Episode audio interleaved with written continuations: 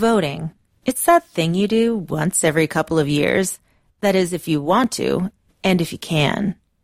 Today, in the US and Canada, technically, everyone has the right to vote, with a couple of exceptions, like people with felony convictions in some American states. By the way, you can vote from prison in Canada.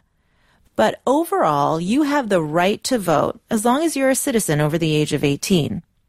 But in the last federal election in the US, just over half of eligible voters cast their ballot, 55%. And it was 66% in Canada in 2019.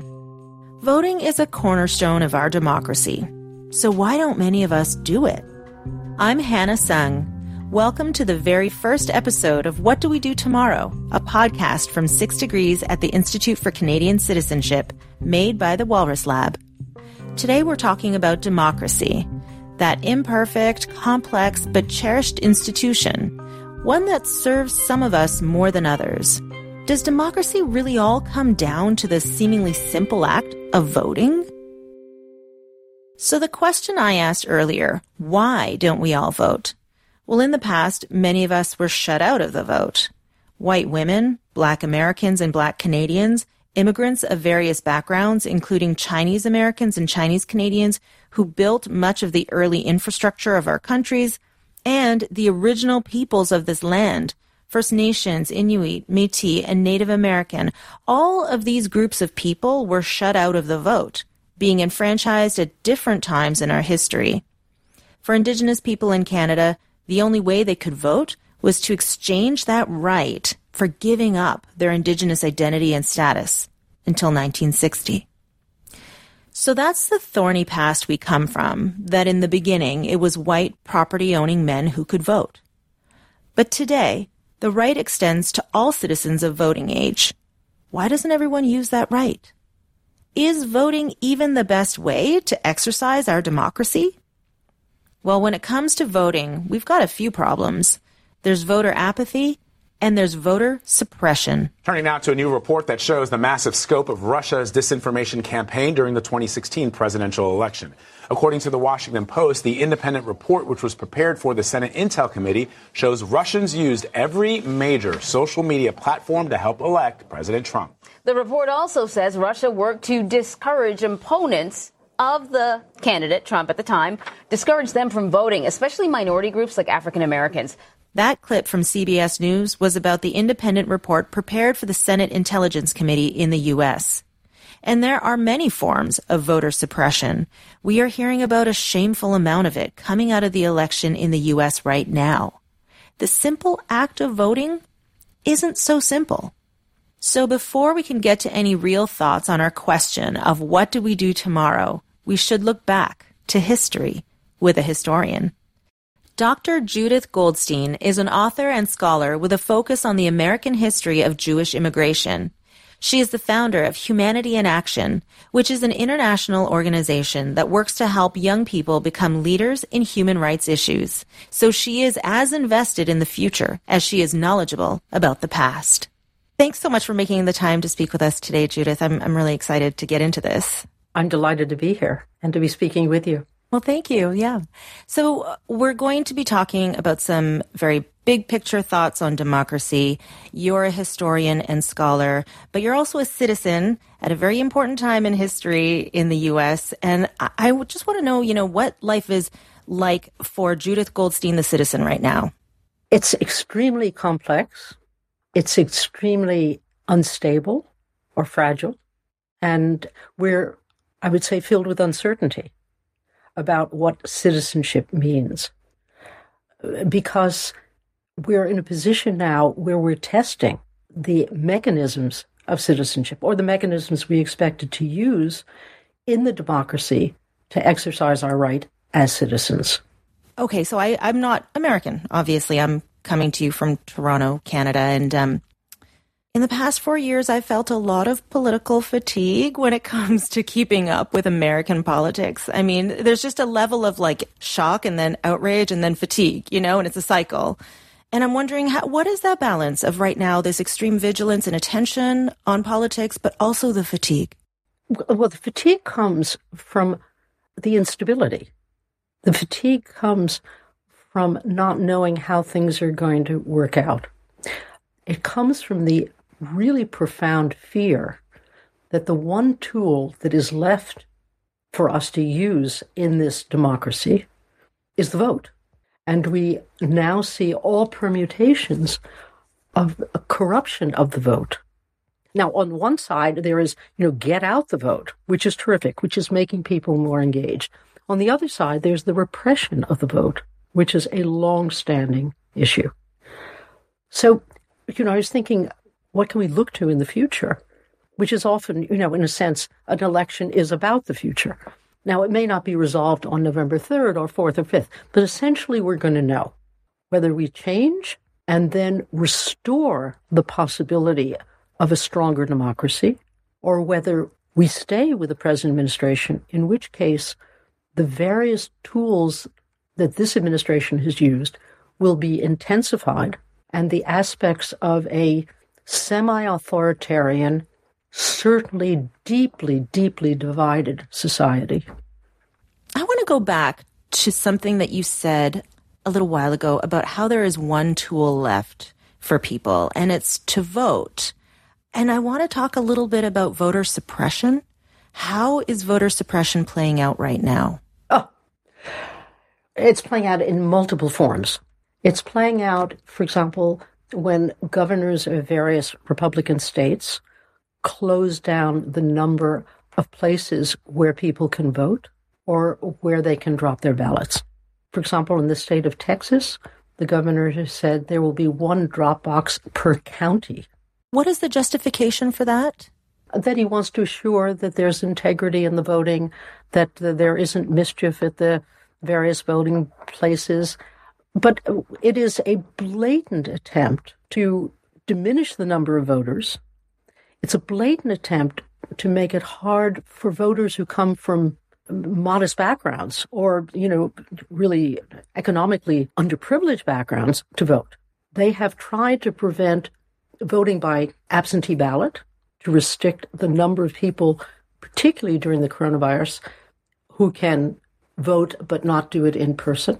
So everything you can do to make it hard for the Hispanic, the Black, the Native American, whatever you can do to make it difficult, you do. Because the Democrats rely upon those votes to make significant inroads. And the Republicans know that they are a minority party, and therefore suppressing the vote is what they need to do. This reflects a very long tradition, a very long tradition that was interrupted in the 1950s, 60s, and 70s uh, with the civil rights movement, where the states were held accountable for running fair elections and fair voting processes. And how were they held accountable?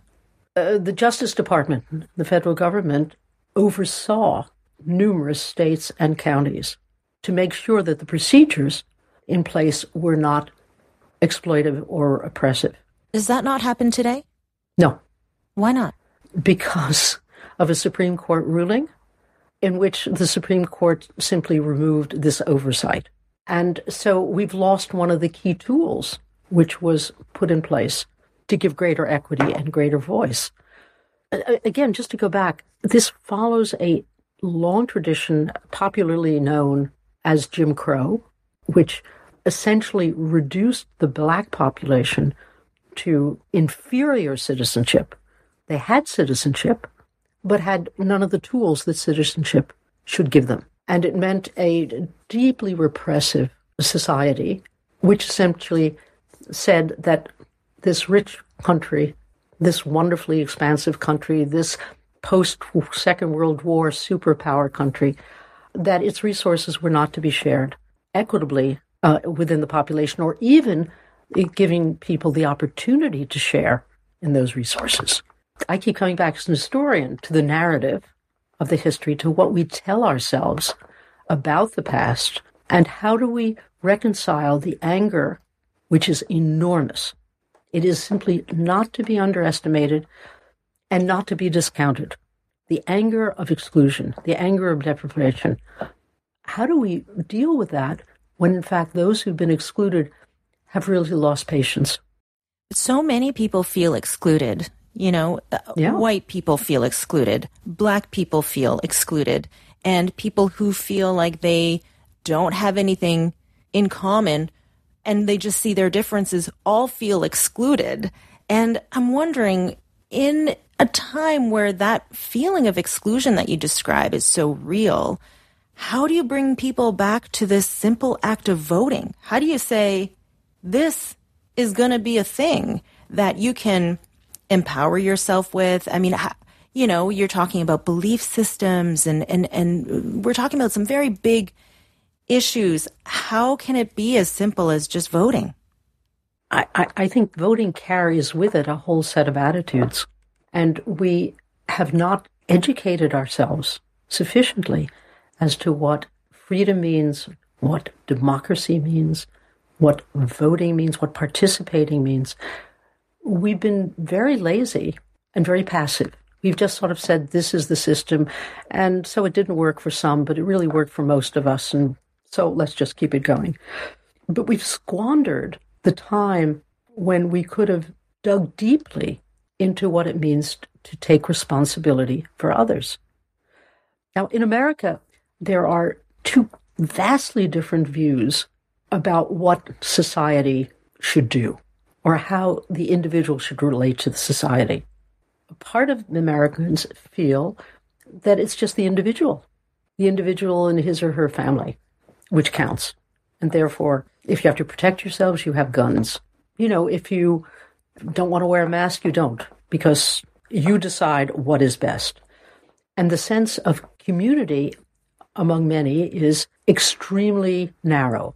Also, often, to be perfectly honest, expressed in the churches, which reinforce that individualism. And that's a long history in America of capitalism, individualism, Calvinism, and whatever. But there's also, you know, another powerful wave in American history, which is forming community, forming community on the frontier. I mean, every whole country was a frontier. So you had to have community and you had to have regulations. And we've been fighting over the degree and the intrusion and the need. We've been fighting for centuries over what that means. We're never going to resolve them, but we certainly at a moment now where the differences are not just jarring, uh, but they are deeply dangerous to the society. And it's lost in its own confusion and its own fears. Doesn't even have a vocabulary. We can't agree on what certain words mean. For example, white supremacy is now deeply contested as a concept. How do you use it? Is it a source of defense or aggressiveness? I mean, these things are deeply complicated. So, you know, we are constantly testing ourselves. But I think the American experiment is a profoundly difficult one. And the question is can we extend the democracy that we extended to immigrants? Can we extend it today to blacks and to the immigrants who are identified now as being totally unworthy of American citizenship or even existence in, in this country. It's all out there. There's nothing hidden anymore. Uh, that's got its pluses and minuses.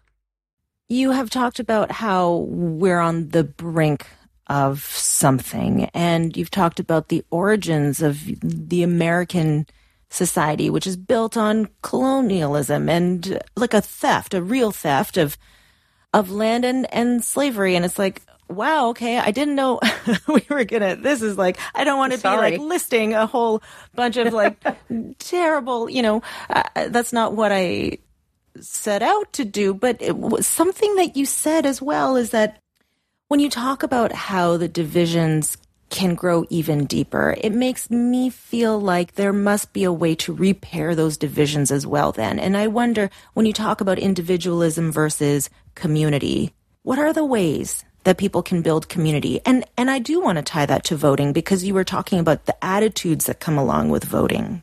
Well, uh, for one thing, we're going to have to reset the conversation. We're going to have to reset our education so that we are much more knowledgeable about what freedom means, what democracy means. what voting entails. And do you mean literally the educational system, the curriculum? Yeah. What would you like to see? I would like to see a civics education which isn't narrow, rigid, exhausted, which doesn't preach go out and vote, but explains what it means to take responsibility to vote and what it means for some in the society not to have the vote, what it means to try to deprive parts of the population of the vote. I think we have to be much more honest about the reality. And I think we're capable of doing it because we're entering, hopefully, a period where we are going to reconsider so many things. So, the individualism, well, we run a, a program called Humanity in Action, and it's for university students. It's to work on issues of democracy and pluralism, and it's to engage in collaborative learning. Now, this is different from the kind of learning you have at a university or college.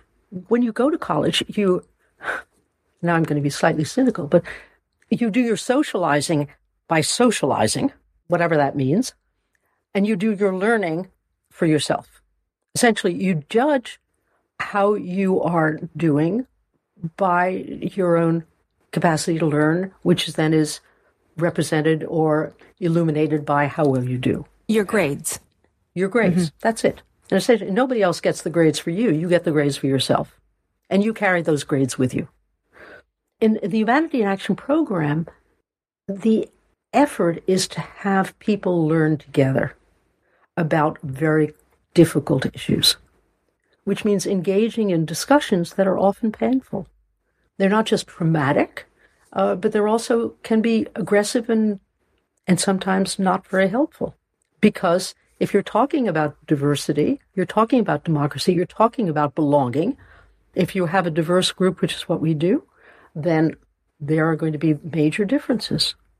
So we, uh, as an organization, have tried to build a sense of community through diversity, but by discussion on very difficult issues, which is not, I mean, part of the society is trying to come to terms with these differences by having training sessions in prejudice and bias. And Implicit bias training. Implicit bias in the workplace. Big, yeah.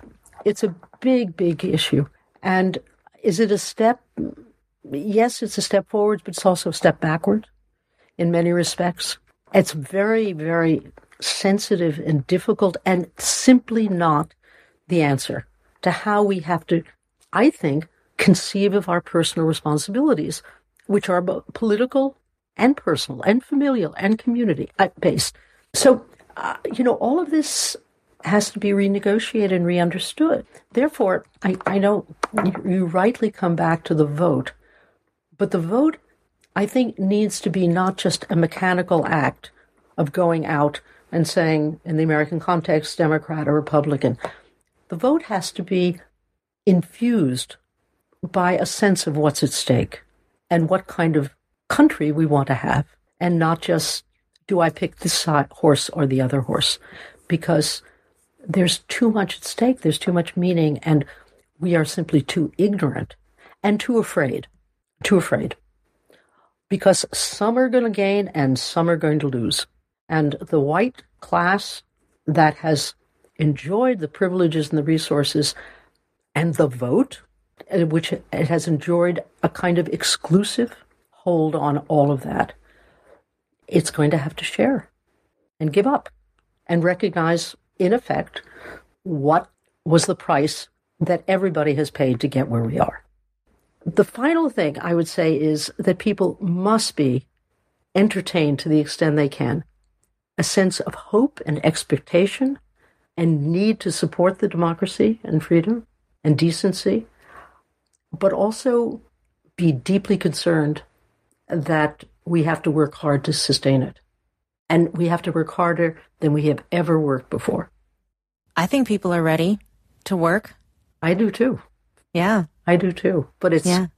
very complex and very debilitating and very exhausting and very challenging, but it's our job. Well, thank you so much today for this this conversation between you and I. It wasn't difficult at all, Judith. I totally and thoroughly enjoyed it. Thank you. Well, thank you. As we publish this podcast episode, the American election still hasn't happened yet. But as Judith said, these problems are only going to be fixed by long-term, face-to-face conversations that are built around community, not scoring points the way we think of debates. I mean, did this do anything for anyone? I'm not going to answer the question Why because, would you answer that because question? the question is the question Supreme is Court justice, the radical question- left. Will you shut is up, on, man? Listen, who is on your list, Joe? This Who's is on your so list? right. Gentlemen, is- I think this we've is ended so this. He's going to pack the unprecedented. court. We have is- en- We're no, not no. going to give a list. We have ended this segment. We're going to move on to the second segment. That was really a pro- productive segment. Now, while Judith's organization emphasizes in-person conversations, there's a Facebook group that caught our eye in British Columbia, Canada. BC First Nations Rock the Vote is a Facebook page that shares information on how to vote and news stories involving Indigenous people in politics.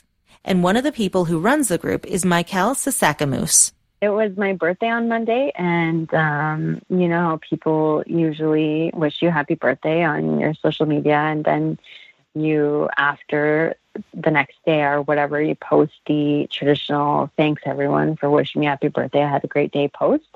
Um, well, my birthday always seems to fall around a federal or provincial election. So whenever I make that post, I always uh, make sure I let everybody know that, that all I want for my birthday this year is for uh, everybody to get out and vote. So if you want to get me something, um, there you go. Mikelle is about as passionate as it gets when it comes to exercising the right to vote. We gave her a call just as people were about to cast their votes during a pandemic for the first time to vote for their local representatives in the provincial election.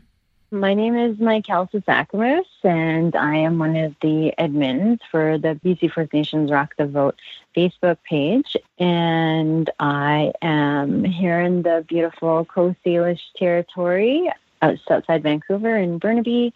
I am a member of the Ahtahkakoop Cree Nation, and I am also Shuswap in Okanagan, and was born and raised in my community um, on the Kamloops Reserve, just uh, outside of Kamloops. BC First Nations Rock the Vote was founded by Anna Thomas, who was the new Democratic Party candidate in the Kamloops South Thompson riding in the BC election. Thomas did not win her riding, but it's important to say that the formation of this Facebook page back in 2015 was never meant to be partisan. Shortly after she started the group, we got talking. We were very active in sharing information on our social media about news that was relevant to First Nations in particular, um, especially during the 2015 federal election. And at the time, um, a lot of stuff was happening, and a lot of Indigenous people were just getting involved in, in the process around the country. And we just wanted to encourage people in British Columbia to also get involved. Um, we had been you know, just normally posting a lot of stuff on our pages, whether it was news articles or just information on on how people could vote and where they could vote, and you know, even just information about the history of, of First Nations people and voting in this country. Just everything, just trying to get as much information out as we could. The Facebook group grew. There are multiple admins now who help keep the direction of the conversation on track we have around 2,500 members now, I think, and everyone really participates uh, in the process. And it's more of a community, I think, where all of our, our members are sharing information and participating in conversations um, about what's happening and, and trying to let each other know just as much as, as we ever tried to let people know. So it's really been an organic process that has evolved to this really group effort that it's kind of become. Well, congratulations, because I don't think it's easy to run a Facebook group that, you know, where people can speak respectfully about politics, you know, and to keep it going for so many years. So I think it's quite an accomplishment. Thank you. Yeah. And, you know, it's funny that you say that, but really, I mean, people, they just are. And, and just because we're all First Nations doesn't mean we all have the same opinions or beliefs. Um, that's another thing about our page is that we don't advocate for anything in specific except for people to learn and engage in the process. Um, we don't advocate for any specific party or candidates unless they're Indigenous candidates. In that case, we're all super proud of them and very excited that they're participating in the process. And we want to get behind them um, no matter what party they support or belong to. Um, and so, just from that perspective, I think that you know people are just doing what they're doing, and and everyone just kind of is happy that we're that we have this space. And and you know, people do have disagreements and they do have uh, debates, but it's it's very healthy and it's very respectful. And uh, I think everyone is willing to talk amongst each other um, about some hard things sometimes, but um, it, it, generally goes over really well, and, and everybody um, takes the group pretty seriously and is very respectful of each other, I find. You're an admin for a group that's all about rocking the vote. But what does that mean in terms of the attitudes that come along with voting, and specifically, you know, from an Indigenous perspective? Well, I think that's a really complicated question because it's a complicated history. And I think that First Nations people in Canada really struggle with the fact of trusting elected officials, trusting the, you know, the kind of powers that be the government in this country because of our our history and our like ongoing relationship with representatives of government in, in Canada. And I think that, you know, there are a lot of First Nations people who don't want to participate in this process because of those trust issues, uh, who feel like participating in this process, one, is not worthwhile because their voice isn't going to be heard, and two, maybe they don't want to participate in it because they don't want to acknowledge that colonial process um, and and that's totally okay that people feel that way and and I totally respect that. And there's other people who maybe feel that this, and this includes me, is that this isn't it. You know, voting isn't the one thing that solves all our problems. Voting is a tool that we have to work towards our goals and our objectives as a people in this country. And that's all. It's a tool, but it's a very powerful tool. And so we're trying to encourage people, and I think a lot of other um, First Nations people agree with this thought process, is that we want to encourage more First Nations people to use that tool so that we can steer processes that happen in this country to be more responsive to our, our issues and our concerns through that process. But it's only one way, it's not the only way, and I fully acknowledge that. Well, thank you so much, Mikelle, for making the time to speak with us and for explaining BC First Nations Rock the Vote to us. No problem. Um, yeah, I hope uh, I hope I did uh, Anna proud. Democracy is a living, breathing, complex thing. So there isn't going to be one fix. But when it comes to what do we do tomorrow, well, here's Mikelle. The most important thing is that we shouldn't just be trying to work hard to get people to vote when it's time to vote. We should be making sure that when it's time to vote, everyone is ready and prepared as best as they can be to participate in a process like that so that it will be meaningful to them, so that it will have the right impacts in their communities. So I think ultimately, if you want to talk about what do we do tomorrow, and, and how do we change? I mean, as First Nations people, inherently, that's what we do. We have always persevered. We've always adapted. It's part of our culture. We're always evolving and we're always learning about our environment. And this is the environment that we're in right now. So I think this group really helps us. So when it comes time to make a choice or, or to really m- make an impact on something that's happening, we're ready to do that. So here's my takeaway from all the beautifully complex, idealistic, but realistic points our guests made today. What do we do tomorrow? Talk politics every day. Have that really hard, difficult, messy conversation in real life, face to face. And when you're online, share good information.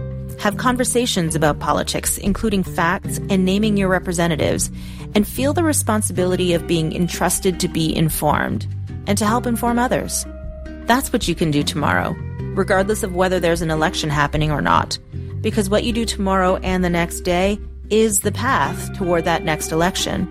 And as we've seen time and again, but especially recently, election results can really change lives. which means your vote can too. Thank you for listening to our very first episode of What Do We Do Tomorrow? We have lots more in store for you. In upcoming episodes, we'll discuss structural racism, building inclusive communities, and business practices that make sense. Make sure you're subscribed. We're on Apple Podcasts, Google Podcasts, Stitcher, Spotify, or your favorite podcast app. This episode was produced by Noah Snyderman.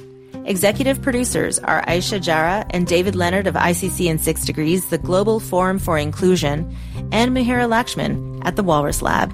I'm your host, Hannah Sung. If you like what you heard, share this. Forward this podcast to a friend. Spark that conversation on politics by sending them this podcast. And you can get on all the socials. Tell us your thoughts on what do we do tomorrow. Use the hashtag tomorrow podcast. That's T O M O R R O W podcast. To see more from the ICC and Six Degrees, please visit inclusion.ca. Thanks for listening.